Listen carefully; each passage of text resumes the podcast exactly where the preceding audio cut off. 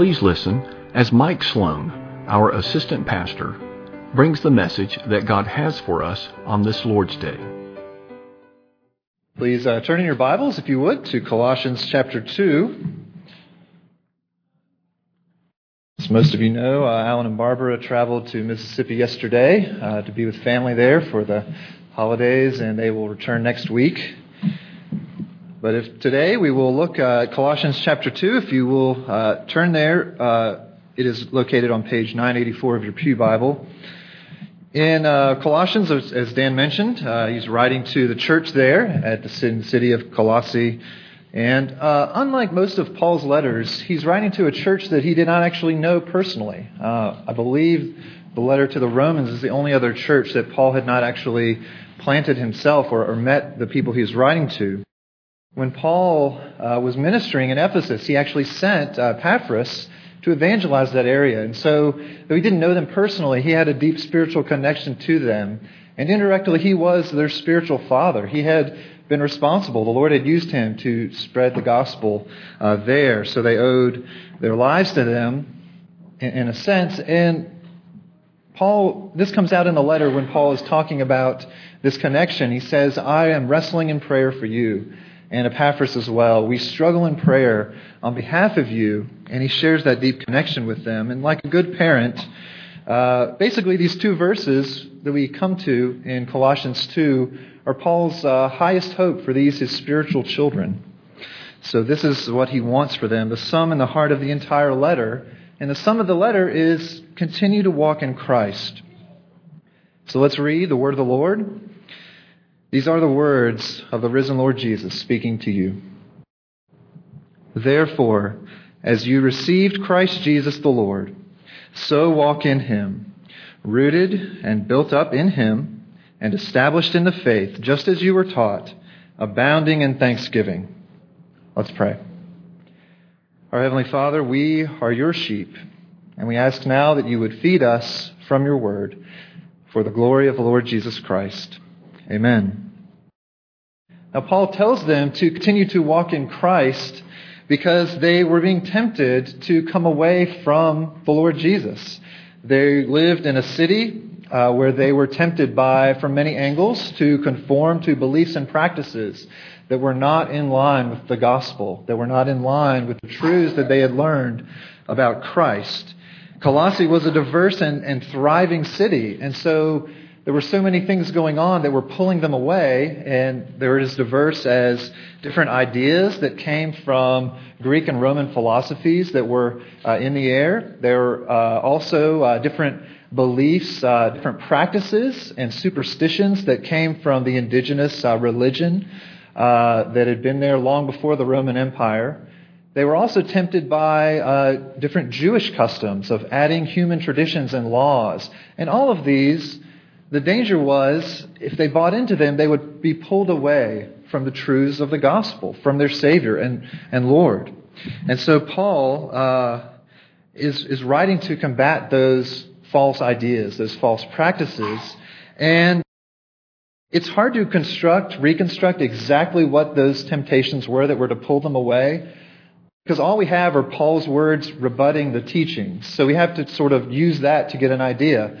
But when we look at what Paul says to them, he says, he uses a key word over and over. He talks about fullness. Whatever it was that they were being tempted and being pulled away with, these people were offering them a fullness, something more. So whether it was a belief or a practice, some sort of superstition, some sort of uh, laws that they were to follow to, to lead a good life, whatever they were, uh, they were offering more. And Paul says, look, there's nothing more. You have everything in Christ. The fullness of spiritual life. Whatever that's being offered, Christ is sufficient. So don't leave that foundation. They were false promises. Now, there was not all bad news. Uh, though they were tempted, though this was a serious threat, look at verse 5. There was not all bad news. He says, For though I am absent in body, Yet I am with you in spirit, rejoicing to see your good order and the firmness of your faith in Christ. So, as of this point, they had not departed from Christ. So, there's a lot to be encouraged. And so the message here in verse 6 then is therefore, as you receive Christ Jesus the Lord, continue in him. Keep it up. Persevere. Uh, so Paul here calls us to live in a way that is worthy of the Lord Jesus, whom we confess, whom we received as Lord and Christ. And I'm sure you can think of examples all around us where you are being promised more, to get more out of life. Um, and all of us, in our, our sinful nature, our selfishness, at times can think, I can do it. If I can just latch on to the right belief, the right idea, uh, hunker down and live a more disciplined life, I can do it. I can find the key to get more out of this life. And Paul says we have to reject that type of thinking. Now, once he commands them to continue in Christ in verse 6, he says in verse 7, he gives basically four characteristics or statements of what this life of continuing in Christ actually looks like. And that's how we're going to organize our thoughts uh, for the rest of our time. These are four statements that basically expound what he means when he says continue in Christ. This is what a life continuing in Christ looks like. So let's look at the first one. The first one, he says, you are to be, in verse 7, rooted and built up in Him. So the first word there is rooted. Uh, when we think of roots, we think of a tree, naturally, with putting its roots into the ground. But the word here is actually also used of buildings, of putting a foundation into the ground and rooting a building into, a ground, into the ground. And because it's paired with rooted and built up, a clear reference to building, that's probably what Paul's talking about. He's talking about the foundation of a building being laid. Uh, and of course, he says we're to be rooted in him, which of course is a reference to Christ in the verse before. So to be rooted in Jesus, it means that we don't shift from the hope of the gospel. We never shift our lives from being founded upon Christ himself. Uh, shortly after Emily and I were married, I remember we went to a homecoming at Covenant College and it was the first year that Dr. Niel Nielson had taken over as president of the college uh, after the retirement of, of Dr. Brock.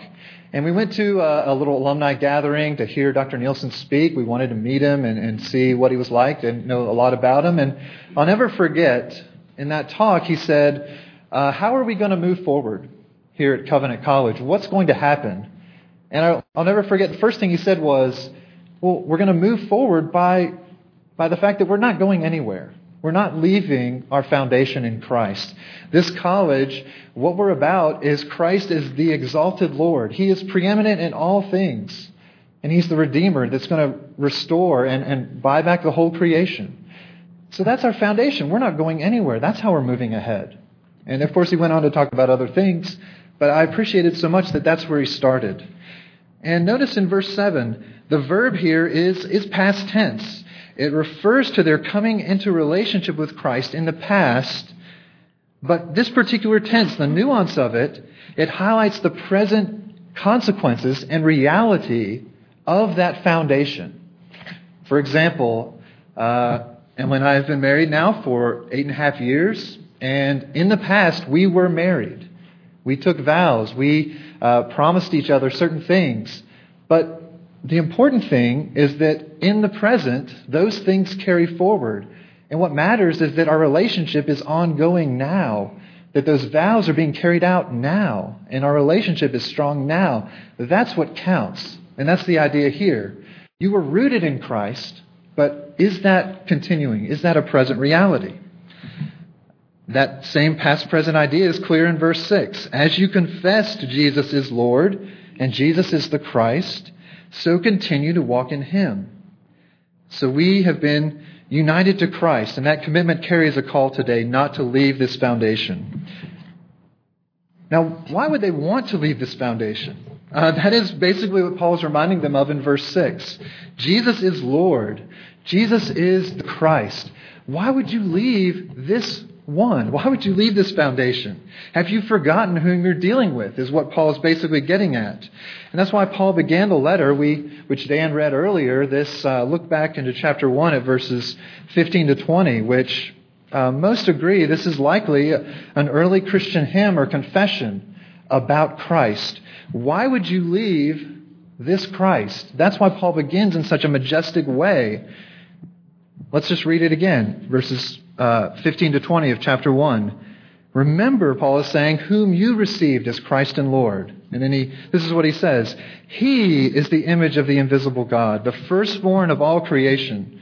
For by him all things were created, in heaven and on earth, visible and invisible, whether thrones or dominions or rulers or authorities.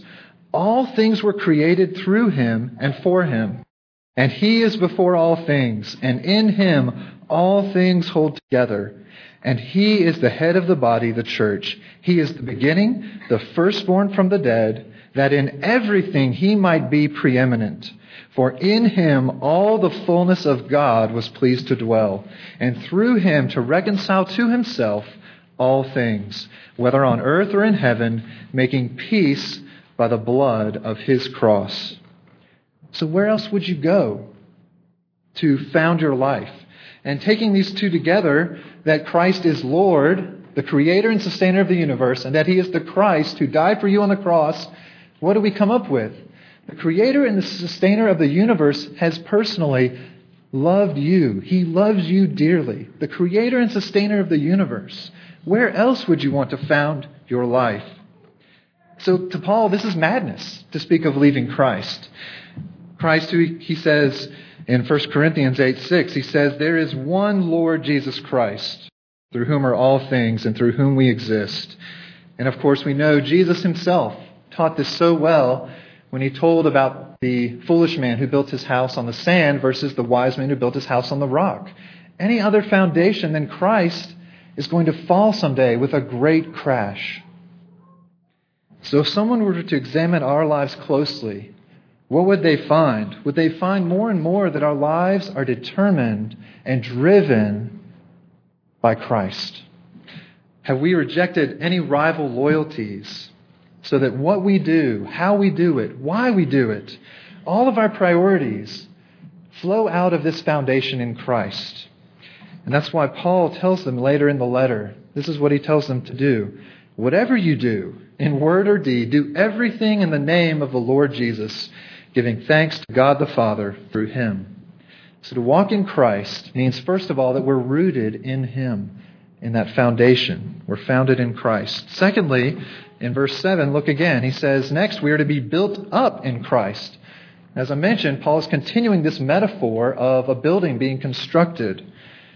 And once the foundation is laid, the building goes up. So continuing to walk in Christ means that we are growing and being built up in our maturity in the faith. Receiving Christ Jesus as Lord is not the, is not the end, that's the beginning. Because He is Lord and He is Christ. There's endless implications and applications to be worked out into our lives as we believe the gospel and put it into practice. So, both Paul and Epaphras, uh, as they were praying and wrestling, Paul says it twice in the letter. This is what his deepest hope is for them as they're walking in Christ. Early in the letter, this is what Paul says. He says, Him we proclaim, Christ we proclaim, warning everyone and teaching everyone with all wisdom, that we may present everyone mature in Christ. Paul's prayer, his struggle is that they would grow up and be mature, be built up. And he says, For this I toil, struggling with all his energy, the energy of the Lord working through him. And at the end of the letter, he reminds them Epaphras, who is one of you, he is a servant of Jesus Christ, and he greets you, and he is always struggling on your behalf in his prayers. says the same thing. That you may stand mature and fully assured in all the will of God. So, Paul and Epaphras, their spiritual fathers, what are they praying for? What are they struggling for? That they would be mature, that they would grow up they would progress in holiness and in knowledge in the Lord Jesus. And it's notable that in this passage, uh, the commands are all plural. Uh, the call to be built up is plural. This is something that we are called to do together. We're called to struggle with one another on our knees, that we would all become more and more mature. I hope that we are learning to pray that way more and more here at Old Peachtree. To pray uh, for so many things, but especially that we would be built up to be more mature, that we would have more trust in Christ, more obedience, and less of ourselves. And this battle does not come by our own power. It is only once we understand that we have come into a relationship with the living Lord and Christ. Paul has gone into our position in Christ earlier in the letter that we stand completely forgiven, completely justified, declared righteous in Him. It's only once we grasp our position in Christ that we can struggle and strive for maturity, for holiness, because it's not going to come about by human effort only by growing in Him, in Christ, being built up in Christ. And that means depending on His powerful work, His mighty work in us. If we ask Him, there's no shortage of enabling grace He will give as the exalted Lord in Christ. So, as the foundation is only in Christ, being built up is also only in Christ. Nothing more is needed. There's no special key out there that you need to find to unlock. There's no a higher plane, a secret way to a higher plane of Christianity. There's no second baptism that is needed. There's no uh, more spiritual rules that you need to incorporate into your life than the Word of God. There's nothing else that you need to add. The power of Christ is sufficient. That's the second way that Paul says we're to walk in Christ, by being built up in Him.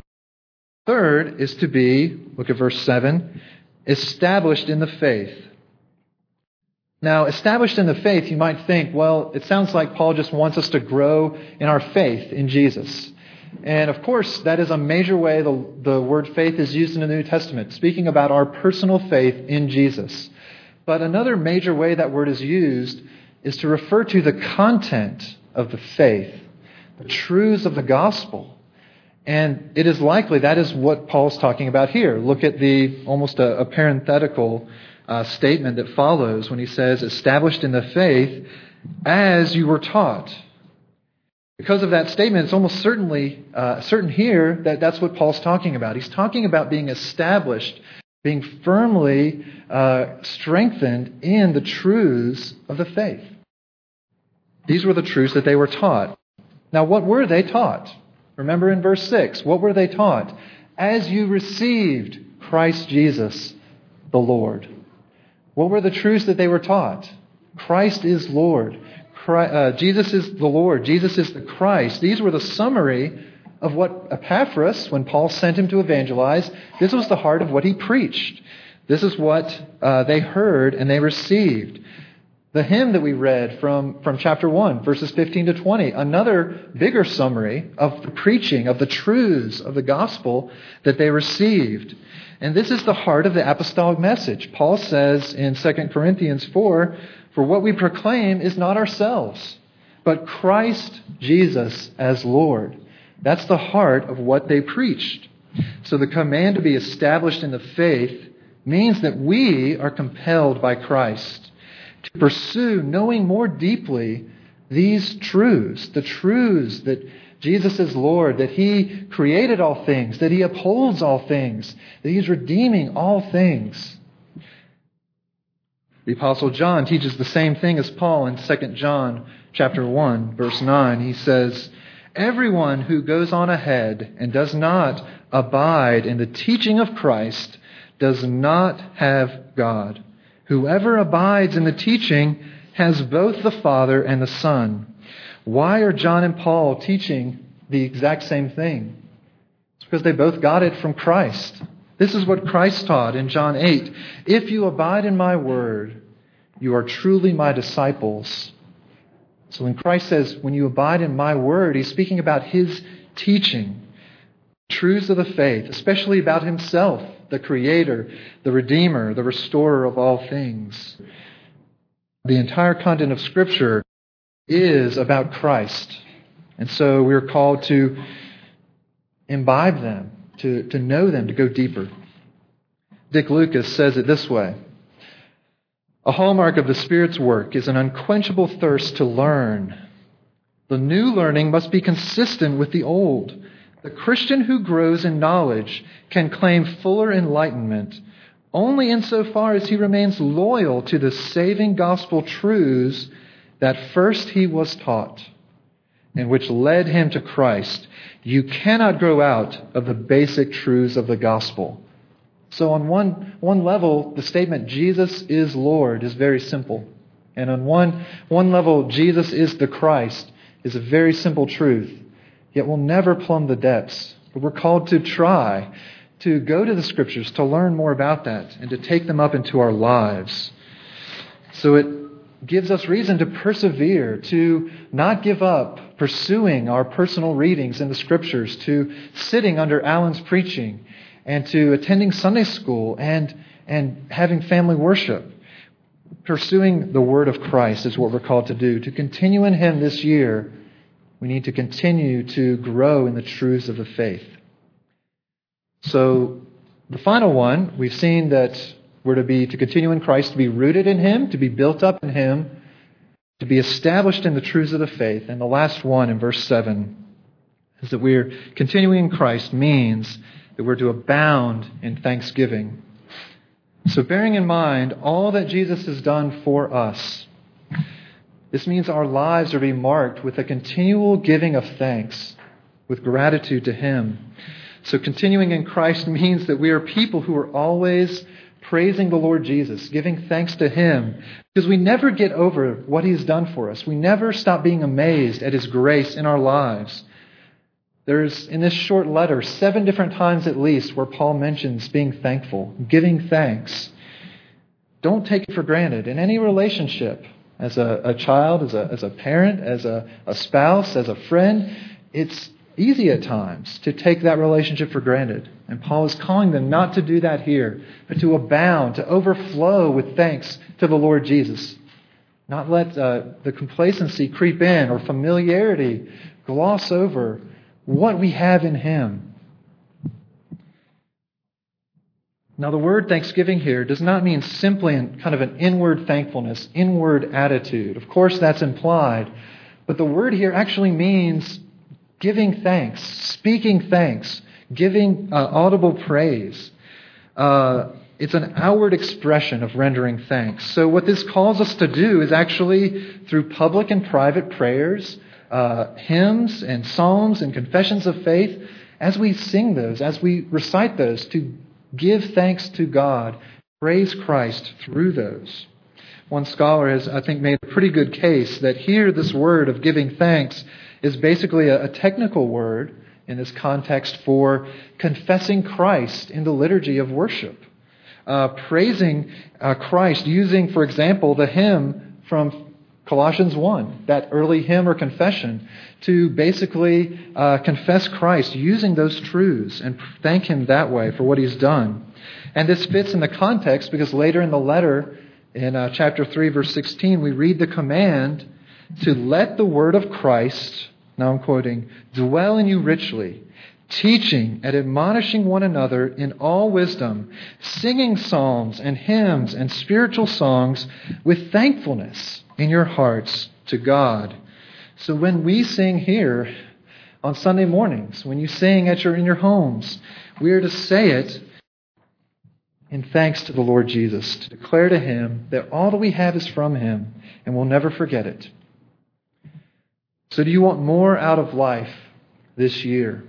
Where are you going? Are you continuing in the Lord Jesus?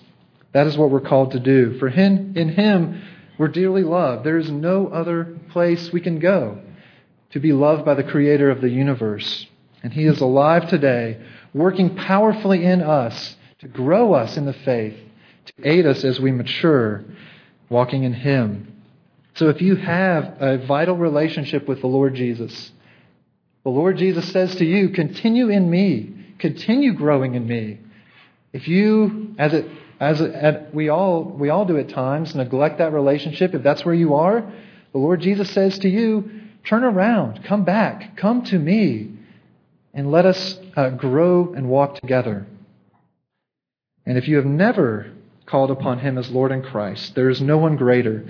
You cannot find a more able Savior to find, uh, to be loved, to be forgiven, in whom the fullness of deity dwells, and in whom are all riches, all the riches of wisdom and knowledge. So, what more is there in life than a relationship with the Lord Jesus? May this year be for all of us a year where we walk ahead in Christ, being grown in the faith and not moving away from the foundation that we've received from the absolute Lord, Jesus the Christ. Let's pray. Lord Jesus, we are so thankful for what you've done for us. We praise you and we ask now that you would uh, strengthen us and make us mature in the faith, that you would grow us to make us a, a beautiful building, uh, knit together in love here at Old Peachtree, and that we would always uh, sing your praises, confess you truly with thanksgiving in our hearts.